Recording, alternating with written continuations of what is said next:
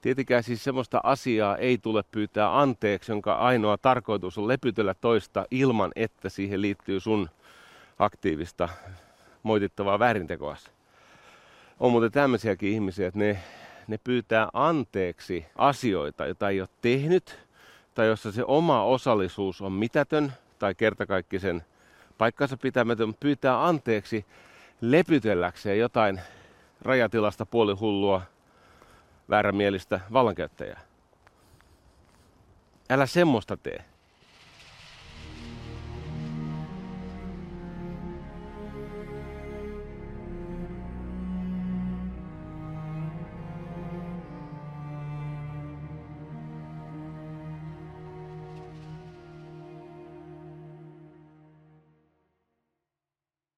Kas ystävä.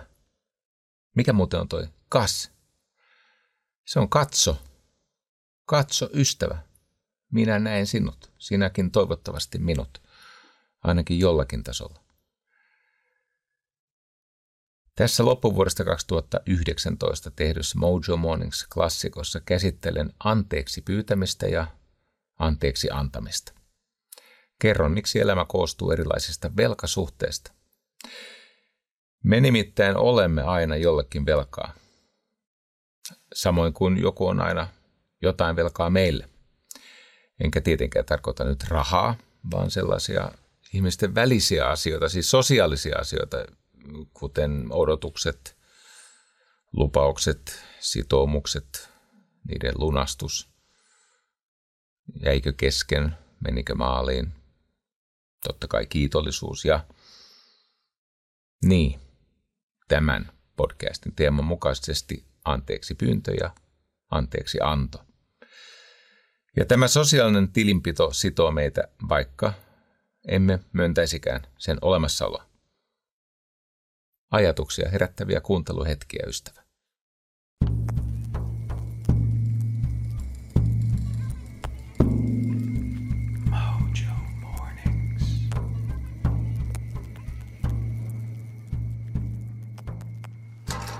Rakas ystävä, hyvää huomenta. Vaikka lenkille lähtiessä sataa, niin ennustan, että täältä palataan mieli kirkkaana. Itse asiassa olen varovasti innostunut tuossa valmistellessa tämän päivän teemaan, niin tajusin, että jos onnistun puolittain niin hyvin kuin tiedän mahdolliseksi, niin tästähän on iloa monelle, itselle ja sinulle rakas ystävä. Hei, vakaimmatkin meistä tyhmistyvät ja sokeutuvat, kun me eksymme ongelmiemme tuottamien oireiden sumuun. Tämä on vähän niin kuin tämä termi the, the fog of war. Saksaksi Nebel des Krieges. Nebel des Krieges, fog of war. Tarkoittaa semmoista epävarmuutta ja perspektiivin katoamista, tilannetajun ja kokonaisuuden hahmottamisen pirstaloitumista siinä tilanteessa, missä me emme oikeasti tunnista sitä ongelmaa, mutta ne oireet runtelee meitä. Ongelmien oireet aiheuttaa, ne on vähän niin kuin jotain riivaajia tai tämmöisiä mitä liian pahoja henkiä, jotka tuottavat psykologista tuskaa tälle minäparalle ja estävät näkemästä itse ongelmaa.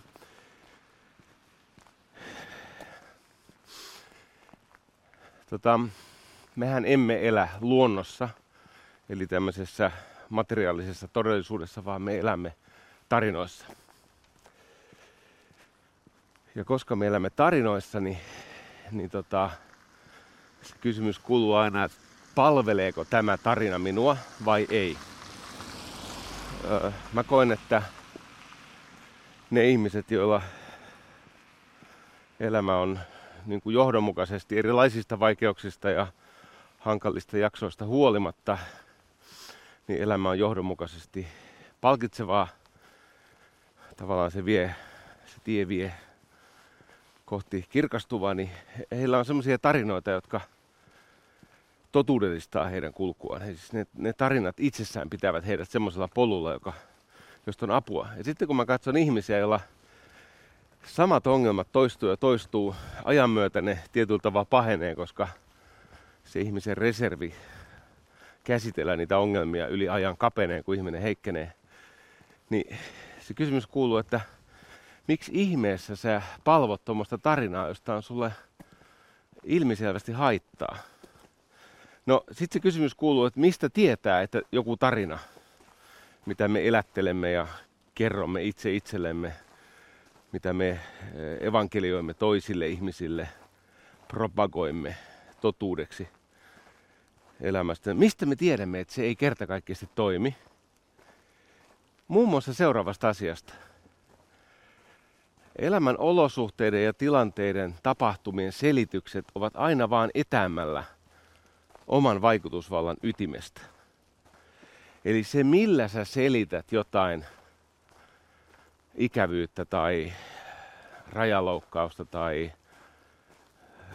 hyvin kuormittavaa, stressaavaa olosuhdetta, niin se on yhä etäämällä siitä, siitä kehästä, jossa sä voit oikeasti vaikuttaa asioihin.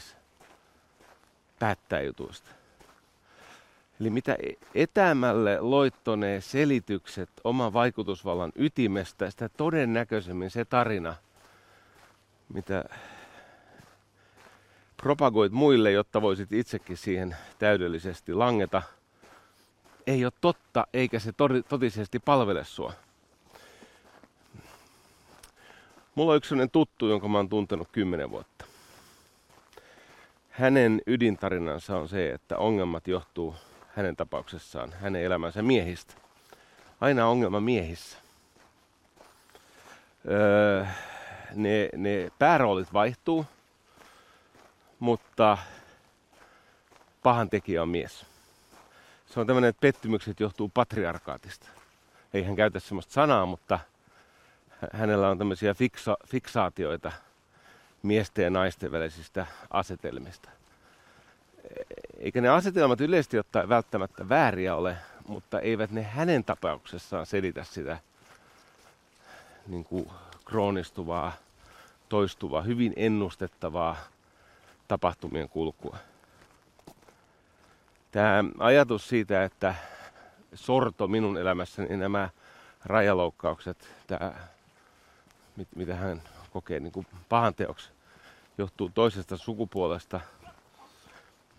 Se on, se on luvalla sanottuna absurdi, mutta se on muutenkin ongelmallinen, koska tota, sehän on jokin semmoinen olosuhdetekijä, mille kukaan ei voi mitään. Täällä nyt sattuu olemaan miehiä, naisia ja sitten on muita, miten se nyt kuuluukin nykyisin sanoa, mutta yhtä kaikki enimmäkseen niitä, jotka identifioituu miehiksi ja naisiksi. Ja ei, ei se olosuhde, vähän samalla tavalla kuin on päivää ja yötä ja on talvea ja kesää ja on, on nousua ja laskua. Ne on tämmöisiä niin kuin annettuja tekijöitä, joihin sopeudutaan niin, että lopulta ne menettää valtansa sinuun. Niistä voi jopa hyötyä näissä, mu, siis mä haluan tänään puhua siis siitä, että miten nämä elämän ö, absurdit velkasuhteet, tämmöiset väärät sopimukset, miten ne estää meitä elämästä ja miten näiden velkasuhteiden uudelleen neuvottelu, purkaminen anteeksi annon ja anteeksi saamisen kautta, miten se parantaa ihan kaikkien osaa. Tänään siis puhutaan niin, anteeksiannosta. Niin pyytämisestä kuin saamisesta. Ja nyt tämä fog of war, tai tämä, öö, m- miten ihan perusfiksut ja terveet ihmiset, sitten myöhemmin he muuten lakkaavat olemasta terveitä, heille alkaa tulla enemmän enemmän sairauden oireita, kunnes ehkä se on jopa niin, että ne oireet murtaa sen ihmisen ja hän totisesti sieltä ytimestäänkin sairastuu, niin, koska niistä oireista tulee niitä ongelmia. Ne on niin kuormittavia. Ja kun se liittyy tähän kummalliseen valehteluun, että et, et, et, siis idealismin yksi ominaispiirre, siis idealismihan on sitä, että pitää ideoita todempana kuin tosiasioita. Et suhtautuu ideoihin niin kritiikittömästi, että tosiasiat alkaa loitota. Ja silloin ihminen irtisanoutuu siitä omasta vaikutusvallastaan ja vastuusta ja hallinnan tunteesta ja niin poispäin. Idealismin yksi ominaisuus, tämä on musta hyvä. Idealismi kasvaa suorassa suhteessa ihmisen etäisyyteen omasta ongelmasta. Nyt se virhe nimeltä Twitter mun kohdalla alkoi siitä, että mä halusin niin kuin mä halusin lisää kosketuspintaa tai hermotusta siihen, että mitä erilaiset ihmiset ajattelee, kuinka ne maailmaa hahmottaa ja tulkintoja tekee.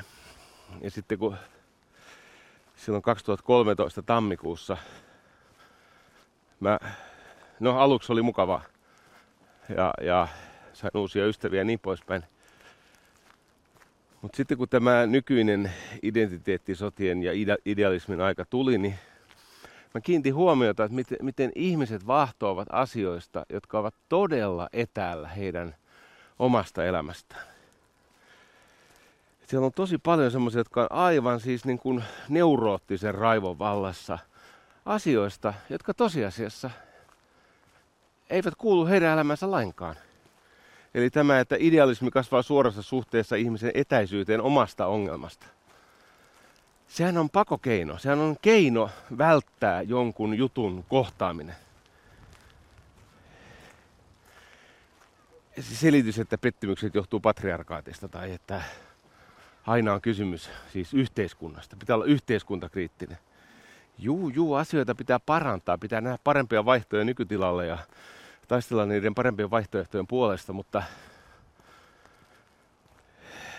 siis sieltä oman vaikutusvallan ytimestä.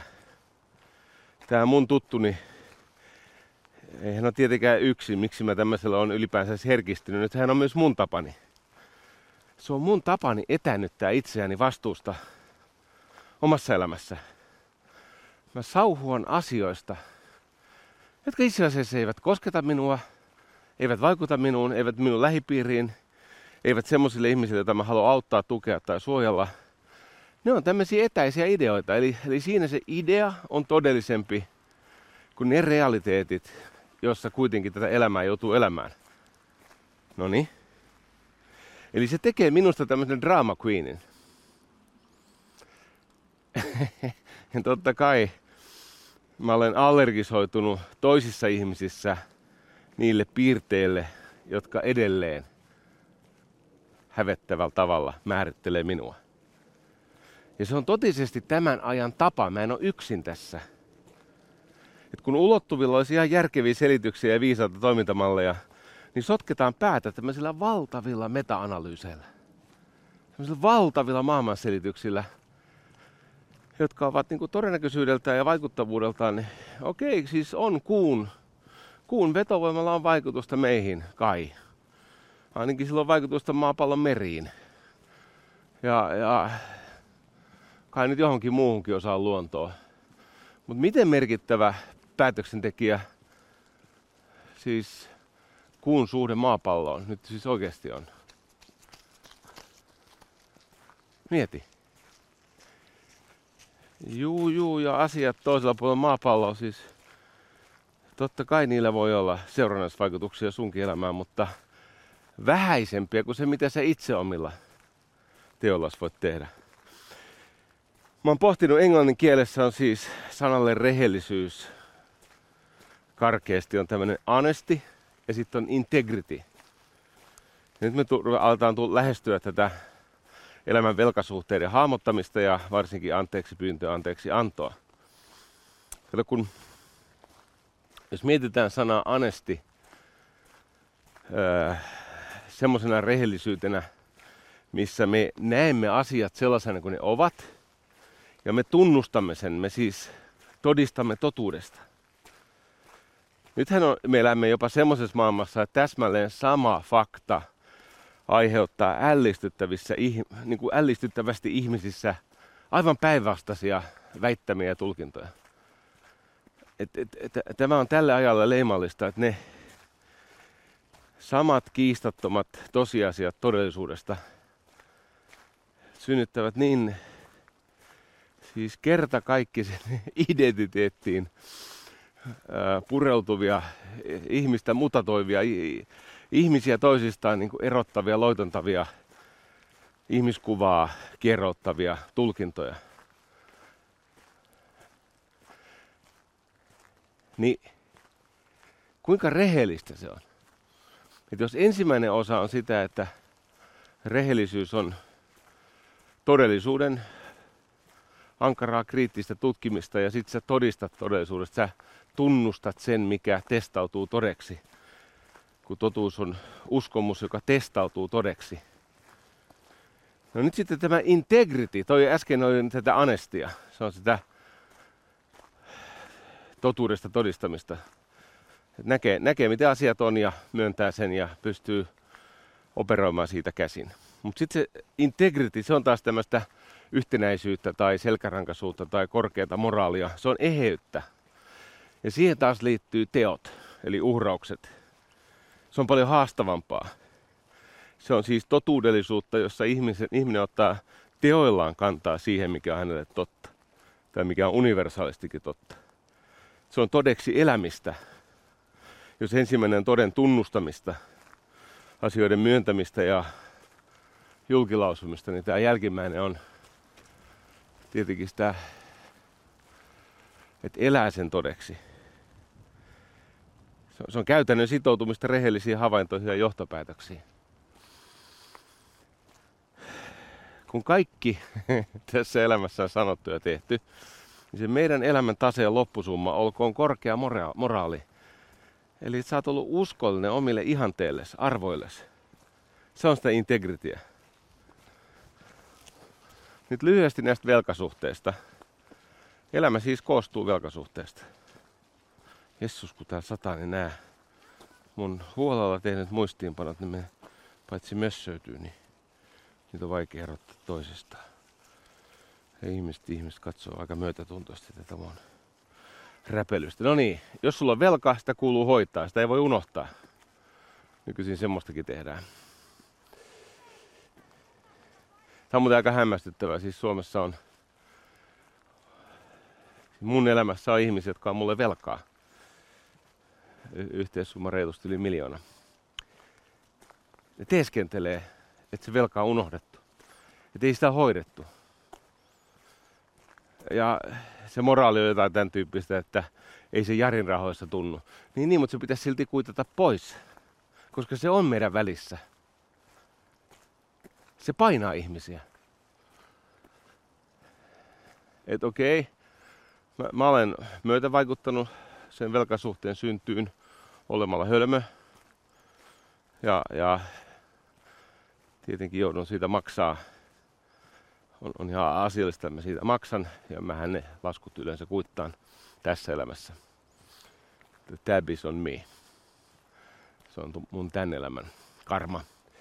Mutta silti se olisi jotenkin rehtiä kuitata se velka. Sä oot, hei, meillä on tämmöinen tota, velkasuhde, mitä me tehdään. Nyt mä pääsin sanoa, että hei, me voidaan yhdessä sopia, että se velka vaikka mitä töidään. Mutta ei niin, että sä et hoida sitä. Mutta sitten on tietenkin muunlaisia velkasuhteita, mitä pitäisi hoitaa. On odotuksia, jotka on jotenkin tislautunut lupauksiksi toisen ihmisen kokemuksessa. Tämä on yksi sellainen virhe, mitä mä muuten toistuvasti teen. Mä synnytän aktiivisesti tai sallin syntyä semmoisten odotusten, jotka toisessa päässä kokemuksellisesti muuttuu lupauksiksi. Ja tämä muun muassa Mauno Koiviston lause, että petä odotukset, jotta et koskaan pettäisi lupauksiasi. Petä aina odotuksia, tai petä aina odotukset, jotta et koskaan pettäisi lupauksiasi sen ajatus on se, että oot herkkä niiden odotusten suhteen, mitä tämä kanssakäyminen saattaa ihmisissä synnyttää. Kun välillä mä saan teiltäkin, rakkaat kuulijat, niin aika pöyristyttäviä vaatimuksia. Ja niiden vaatimusten pohjalla on selvästi sellainen oletus, että siellä joissakin ihmisissä virinnyt odotus on jalostunut tai tislautunut, tiivistynyt. Se on konsentroitunut lupaukseksi. Mitä lupausta ei ole annettu, mutta semmoinen siellä on. No niin, on odotuksia, on pettymyksiä ja tietenkin on myös lupauksia, mitä pitää hoitaa. Tai sitten perua. Kun on pettymyksiä, niitäkin pitäisi käsitellä ja alaskirjata. Ja totta ihmeessä esimerkiksi semmoinenkin velkaisuuden on olemassa kuin kiitollisuus. Ja sen takia vanhoissa kulttuureissa ja viisaiden keskuudessa niin myös kiitollisuuden velkaa alaskirjataan, sitä käsitellään. Sitä kunnioitetaan esimerkiksi tunnustuksella tai lahjalla tai jollakin semmoisella, jolla sä saat sen velkasuhteen ainakin, että se lakkaa juoksemasta korkoa, koska se, se voi muuttaa etumerkkiä se tunne. Aluksi oli kiitoisuutta ja lopulta se on katkeruutta. Tä, tästäkin on kokemusta, sullakin. Että aluksi ihmisellä oli kaikki syy olla kiitollinen, hän on sen sanonutkin. Sitten se muuttuu kummallisesti katkeruudeksi, kun sitä kiitoisuutta ei ole pystynyt käsittelemään. No sitten on tietenkin riitoja, konflikteja, loukkauksia. Ne on niitä juttuja, joista molempia osapuolten pitäisi päästä irti. Nyt koska ihminen on sosiaalinen olento ja me pidämme kirjaa, siis eivät kaikki tätä myönnä, on niin paljon tosiasioita, mitä ihmiset eivät myönnä itsestään, mutta me pidämme kirjaa. On siis tilejä, joita pitää tasata. Ja nyt vaikka että siis nämä sosiaaliset tilit, joista meidän elämä koostuu. Siis meidän elämä koostuu erilaisista saamisista ja vastaavista. Siis me olemme johonkin suuntaan velkaa, eli se on vastattavaa. Ja sitten meillä on jotain pääomia ja saatavia ja se on vastaavaa. Ja, ja tämä sosiaalinen tase tai sosiaalinen tilinpito, se sitoo meitä, vaikka me emme myöntäisi sen olemassaoloa. Tämä koskee myös psykopaatteja, narsisteja ja sosiopaatteja – he käyttäytyvät niin kuin se velka ei olisi todellinen, mutta kyllä se sitten kumminkin on. Kun katsoo tämän ihmisen elämää koko kaarelta, niin huomaa, että kyllä ne tulee, ne kaikki velat tulee maksuun, kaikki pyykki tässä maailmassa tulee pestyä. Mä loiskelin tota teitä varten taas erilaisia kirjoja ja lähteitä tästä anteeksi saamisesta, anteeksi annosta – Eli kun mikä tahansa asia menee pieleen, niin haaste on tietenkin pyytää tai antaa anteeksi. Ja ne on usein sama prosessi. Molemmin puolin. Se on vähän niin kuin kaksinkertainen kirjanpito. Molemmin, molemmat on osallisia ja molemmat osapuolet joutuu tekemään molemmat vaiheet. Ja todellisessa an, anteeksi annossa tai anteeksi saamisessa on kaksi vaihetta käsitellään se nyt helpommin, käsitellään se sieltä anteeksi pyytämisen kautta. Siellä on siis kaksi vaihetta. Siellä on tämä antautuminen, jossa siis tunnustetaan se tapahtunut, kohdataan ne tosiasiat, kohdataan sen toisen ihmisen kokema loukkaus. Antautuminen on siis sitä, että irtisanoudut erilaisista selityksistä ja nostat siltä vaan viisaasti, niin kuin lopetat sen konfliktin ja sen velkasuhteen koronkasvun siihen, että sä myönnät sen, mitä on tapahtunut. Tietenkään siis semmoista asiaa ei tule pyytää anteeksi, jonka ainoa tarkoitus on lepytellä toista ilman, että siihen liittyy sun aktiivista moitittavaa väärintekoa. On muuten tämmöisiäkin ihmisiä, että ne, ne pyytää anteeksi – olematonta rikosta. Se on siis se on tämmöinen pseudo, se on hyvin mielenkiintoinen ilmiö. Siis pyytää anteeksi asioita, joita ei ole tehnyt, tai jossa se oma osallisuus on mitätön tai kertakaikkisen paikkansa pitämätön, pyytää anteeksi lepytelläkseen jotain rajatilasta puolihullua, väärämielistä vallankäyttäjää. Älä semmoista tee. Se ei ole anteeksi pyytämistä. eikä se johda anteeksi antoon. Se johtaa paheneviin valtapeleihin.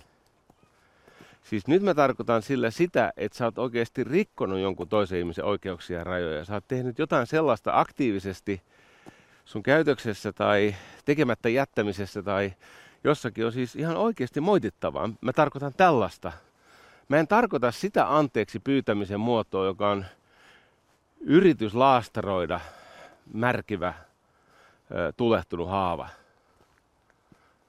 Tai, tai yritys, tietyllä tavalla monta kertaa näillä uhreilla on tietty valta-asema. Siis uhreilla saattaa olla semmoinen, kun sanotaan victims sometimes have upper hand, ne käyttää sitä uhriutumistaan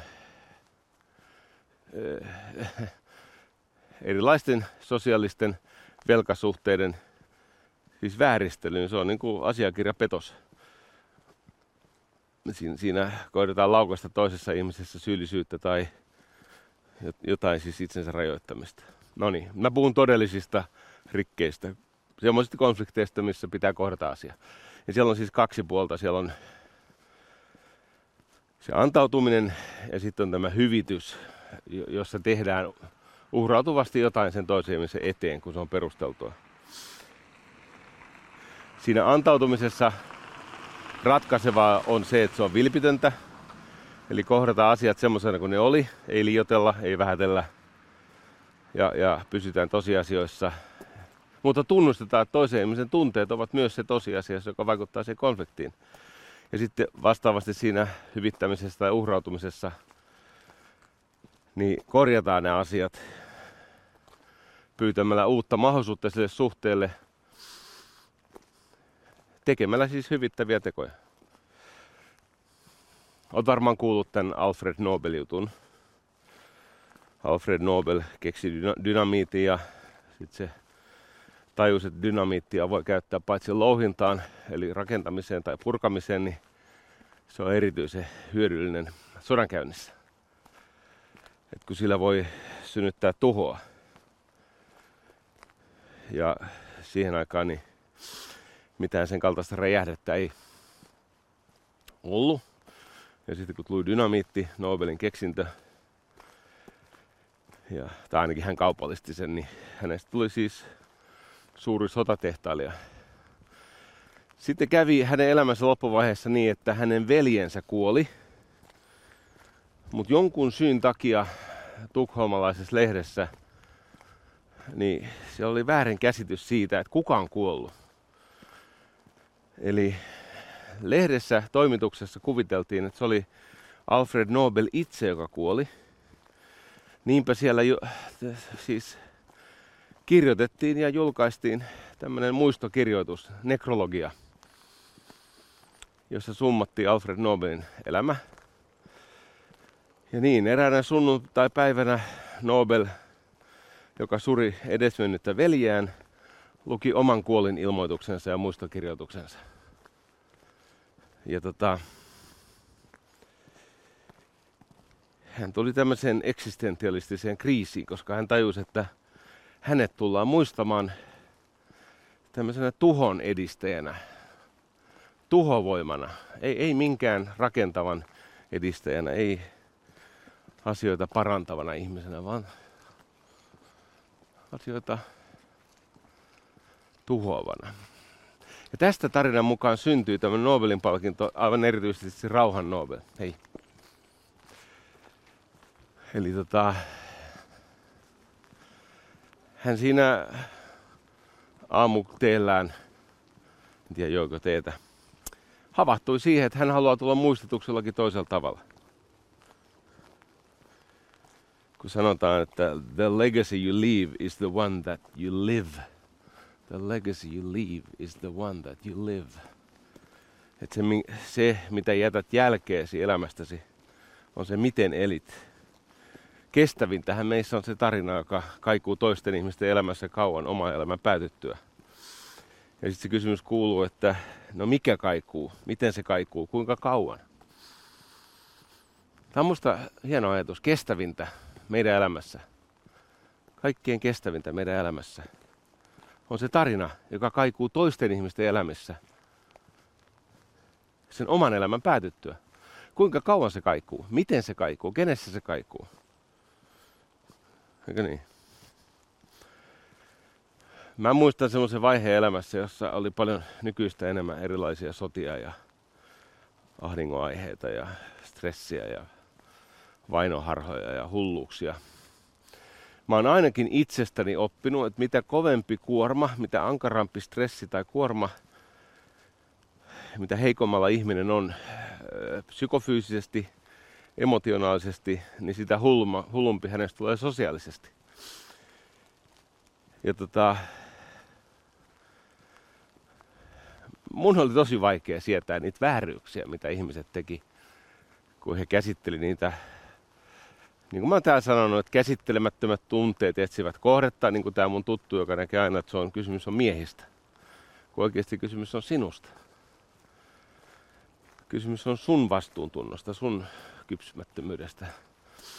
On ne miehet varmasti puutteellisia ja moitittavia ja kyllä niitäkin pitäisi nostaa tasoa ja kasvaa mittaiseksi, mutta ei se nyt aina ole ne miehet, varsinkin semmoisissa tilanteissa, missä ne miehet tekee parhaansa ja joskus enemmänkin, mutta kun se harha on niin, se on niin paljon rakkaampi kuin todellisuus, niin mitä sille voi tehdä? Niin mua auttoi semmonen, mä luin John C. Maxwellin The One Thing You Need to Know. Ei se ollut sen kirjan nimi, mutta yhtä kaikki siis sen kirjan nimi oli The Power of One. The Power of One. No siinä oli tämmöinen ajatus, että kohtele toisia paremmin kuin ne toiset kohtelee sinua. Eli, eli kohtele toisia ihmisiä paremmin kuin mitä he heikkouksissaan kykenevät kohtelemaan sinua. No ensinnäkin, jos vähänkään tätä tutkii, niin huomaa, että välillä sinua kohdellaan paremmin kuin sä kohtelet niin heitä. Varsinkin jos sulla on valtaa, niin totta kai sua kohdellaan paremmin kuin mitä sä kohtelet elämässä ihmisiä. Se on selvä asia. Mutta kun sä havahdut siihen, että sulla on yksi velvoite elämässä – kohdella ihmisiä paremmin kuin mitä he kohtelee sinua. Eli tavoite ei ole tasata tilejä, vaan hoitaa tätä sosiaalista tasetta niin, että se toinen, oli hän tehnyt vääryyttä tai ei, se jää voiton puolelle. Kun sun tehdään tuossa mitä järkeä? No tässä on kaikki järki. Tämä muuttaa kaiken. Tämä tekee siitä sun taseesta niin vahva, että se ei mene konkurssiin. Se kestää siis lamat ja kaikki kauheudet. Tämä, tämä johtaa siihen, että sun elämässä aina niitä ihmisiä, jotka auttaa silloin, kun sun omat voimat loppuu ja resurssit hupenee ja viisaus jättää sut. Tämä on ainoa tie mielenrauhaa, että sä kohtelet ihmisiä paremmin kuin mitä he pystyy kohtelemaan sinua. Tämä johtaa sosiaalisen taseen vahvistumiseen ja sä et ajaudu tämmöiseen sosiaaliseen insolvenssiin, maksukyvyttömyyteen. Kuka ei halua olla tekemistä, kuka ei luota enää. Ja tämän ytimessä on tietenkin anteeksianto, tai anteeksi pyytäminen. Kun elämästä tulee ihan valtavasti parempaa, jos oppii pyytää anteeksi. Nyt siihen anteeksi pyyntöön, niin, niin tota, mä kerron yhden tarinan. Löytyy sieltä historiankirjoista. Mutta tota, yksi historian merkkihenkilöitä on tietenkin Abraham Lincoln – hän oli tämmöinen masennuksesta kärsivä elämässään paljon menetyksiä, tragedioita ja epäonnistumisia kokenut ihminen, joka hän oli kyllä jalo sielu ja hienotunteinen ja hänessä oli valtavasti hyvää, mutta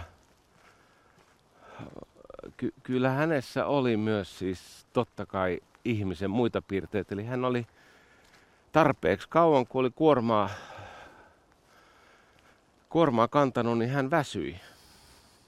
Ja tämä tarina kertoo siis tämmöisestä Eversti Scottista, jolle kävi niin, hän oli tärkeä rooli siinä Washingtonin puolustamisessa, ja tämä on siis Yhdysvaltain sisällissodan aikaan 1800-luvulla. Ja tämä Eversti Scott, niin hänen vaimonsa kuoli hänen poissa ollessa. Hän oli rintamalla tärkeissä tehtävissä ja sitten hänen edesmenneen vaimonsa ja heidän yhteisten lasten lohduttaminen nousi niin tärkeäksi teemaksi tälle Eversti Scottille, että hän pyysi hetken lomaa, vapautusta niin kuin upseerin tehtävistä siellä Potomakjoella. Hän halusi mennä kotiin, lohduttaa lapsia ja hautaamaan vaimonsa. Mihin lie infektiotautiin kuoli. Ja koska sota oli kriittisessä vaiheessa, se oli pitkittynyt ja kaikki oli ihan puhkia. Kaikki koki olevansa voimiensa äärirajoilla, niin hänelle vastattiin, että ei käy. Et saa lomaa haudataksesi vaimoasi ja lohduttaaksesi lapsiasi. Sitten tämä Colonel Scott, Eversti Scott, meni virkatietä ylöspäin ja hän saa aina vaan pakit. Ei myönnetä lomaa. Ja lopulta hän menee siis Abraham Lincolnin luokse.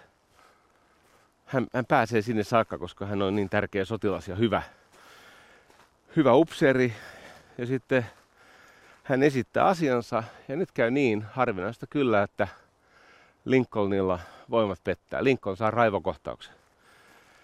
Hän vajoaa itsesääliin ja hän alkaa huutaa tälle Eversti Scottille, että miksi häntä, siis Lincolnia, rasitetaan tämmöisillä asioilla, kun hänen niskassaan koko sota ja kansakunnan tulevaisuus ja ihmisoikeudet ja kaikki. Hän taisteli muun muassa orjuuden lakkauttamisesta. Ja se Lincoln siinä hirvittävässä stressissä ja heikkouden hetkessä, niin hän täydellisesti ohittaa tämän Eversti Scottin tragedian, ne surevat lapset ja vaimoaan kaipaavan miehen. Ja lähinnä kertoo siitä omasta ahdingostaan. Ja räyhää ja raivoaa aika kauan. Purkaa itseään tähän Everesti Scottiin. Ja sitten lähettää sen tiehensä. Ja se on epäilemättä historian tutkijat ja ihmiset, jotka fanittaa tätä Lincolnia, niin ihmiset sanoo, että sitä tapahtuman kuvausta on vaikea lukea, kun on niin korkea kuva siitä Lincolnin luonteen jaloudesta ja siitä, miten hän kantoi maailman tuskaa omilla harteillaan, eikä sälyttänyt vastuutaan muille. Mutta tässä hän alentui itsesääliin. Ja tota, siitä on historiankirjassa tosi tarkka kuvaus sit keskustelusta ja sitten Lincolnin purkauksesta ja niin poispäin. Seuraavana aamuna varhain niin Pohjoisvaltojen armeijan ylikomentaja presidentti Lincoln itse henkilökohtaisesti etsii tämän käsinsä tämän Everesti Scottin. Ei siis niin päin, että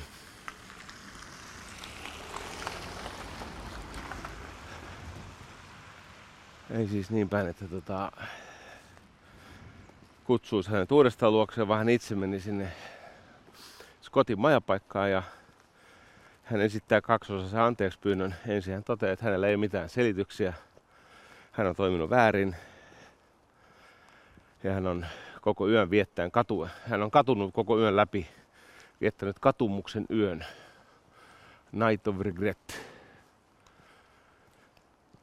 Ja sanoa, että onko mitenkään mahdollista, että tota, tämä Eversti Scott voisi ottaa sen hänen myöntämän hautausvapaan ja edetä sinne kotikonnuille niin kuin hänen saattuessaan tai siis hänen kärryillä ja hänen, hänen tota, yhteyslaivalla niin, että siis saa tavallaan tämän presidentin kyydin sinne kotiinsa hyvityksenä tästä hänen kertakaikkisesta arvojen auringon pimmennyksestä, mikä iski. Ja tässä on siis anteeksi annon tai anteeksi pyynnön kaksi osaa. Yksi on se, että antautuu ehdoitta, myöntää tapahtuneen, ei selitä, kertoo, että tajuaa, mitä on tehnyt ja kertoo, mitä se niin kuin itselle tarkoittaa. Ja sitten tekee sen hyvityksen. Uhrauksen. Ei siis tässä tapauksessa käyttää omia resursseja, omaa arvovaltaansa, omaa, omaa uskottavuuttaan siihen, että tämä asia korjaantuisi.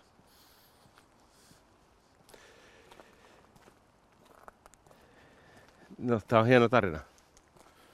Todennäköisesti tapahtunut. Kato, kaikki mitä ihmisten välillä tapahtuu, se joko kerryttää tai keventää velkaa. Tulevaisuus on velkapaperi. Ja joskus se velkapaperi voidaan pahimmassa tapauksessa erännyttää. Ja silloin voi tapahtua kaiken näköistä. Kaiken näköistä jopa peruuttamatonta. Se anteeksi pyytämisen integriteettiosa, siis tämä, se ensimmäinen osa on se anestiosa, eli siis se, että tunnustat tosiasiat, mutta se integriteettiosa on sitä, että sen jälkeen kun sä oot tunnustanut, että sä oot tehnyt väärin, eikä se ole yhdenpitävää sen kanssa, mitä sä haluat olla. Et mi, mihin se sun identiteetti arvoinen sut velvoittaa, niin sit sä vahvistat itsellesi tälle toiselle ihmiselle tai yleisölle, mikä se onkaan se kohde, että sinä olet parempi kuin oma käytöksesi ja sä annat itsellesi anteeksi. Tämä on se salaisuus. Kun sä vahvistat, että mä olen parempi kuin mun käytökseni. Mä olen parempi kuin se, mitä mä tein. Eli jos sä vaan soimaat itseäsi ja murenat ja, ja märätät identiteettiäsi, niin se häpeä, se myrkyttää sut, sä kuolet siihen. Vaan sä toteat, että mä annan, siis tällä tavalla sanat itsellesi anteeksi, kun sä sanot, että mä pystyn parempaan, mä olen parempi kuin tämä. Ja mä muistan sen nyt, mä en muistanut sitä eilen, kun mä sätin sua omista murheistani. Ja sitten sä tunnustat sen, miten paljon sä oot ehkä satuttanut muita ja lähdet hyvittämään heidän harmiaan. Sitten tietenkin ihanne on se, että sä teet julkisen sitoumuksen itsesi ja muiden kanssa, että sä et toista tätä virhettä ja sä pyydät apua sen avussa, sen, sen sitoumuksen täyttämisessä. Ja nyt tässä on niin sanottu NATO-tekniikka, NATO, NATO. Ei viittaa puolustusliittoon, vaan tämä tulee sanoista not attached to outcome. Eli se pitää tehdä vielä sillä tavalla, että kun sä vaan anteeksi, niin sä et millään tavalla ole riippuvainen siitä, että hyväksytäänkö se anteeksi pyyntö. Ja, Eli sä et hirttäydy siihen sun antautumisen ja uhrautumisen, sun tunnustuksen ja hyvityksen lopputulokseen.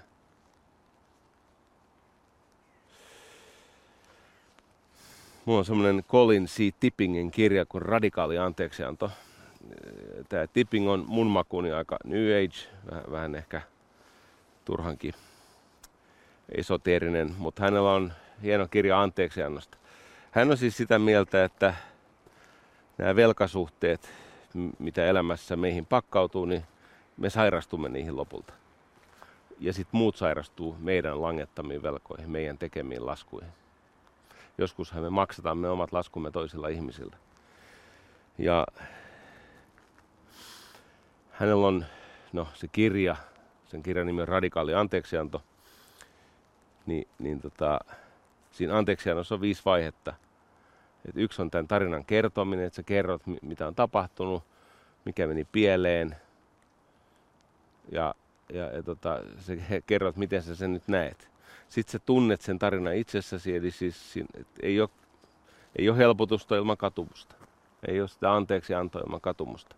There is no absolvation without contrition. Sitten kolmannessa vaiheessa sä romahdutat sen tarinan, joka veisut siihen väärään hetkeen, mutta myöskin siihen, se tarina, mikä, mikä sinussa nyt kytee ja vaikuttaa, kun sä kadut.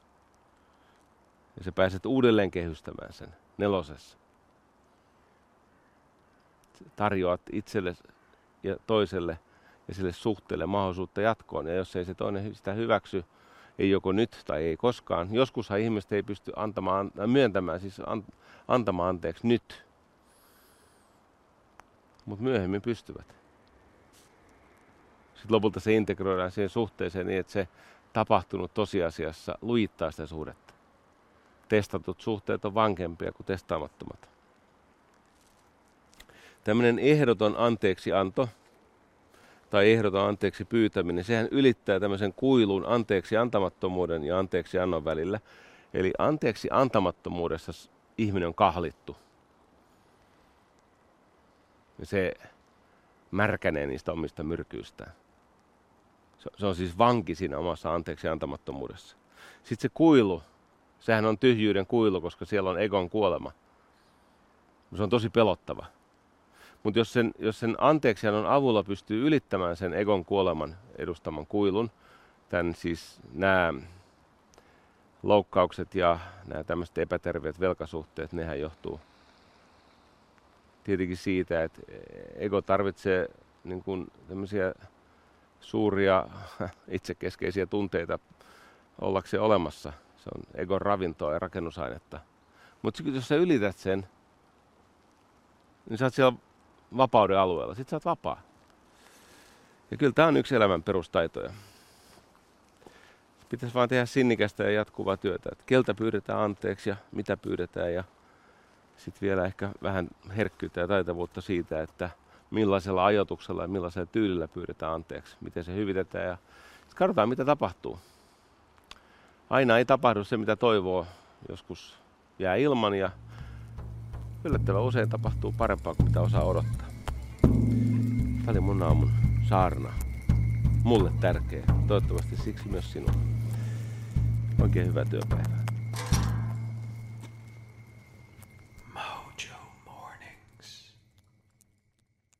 Mä oon tehnyt paljon elämässäni tämmöistä julkisen palvelun sisältöä ja on saanut paljon kiitosta siitä sisällöstä.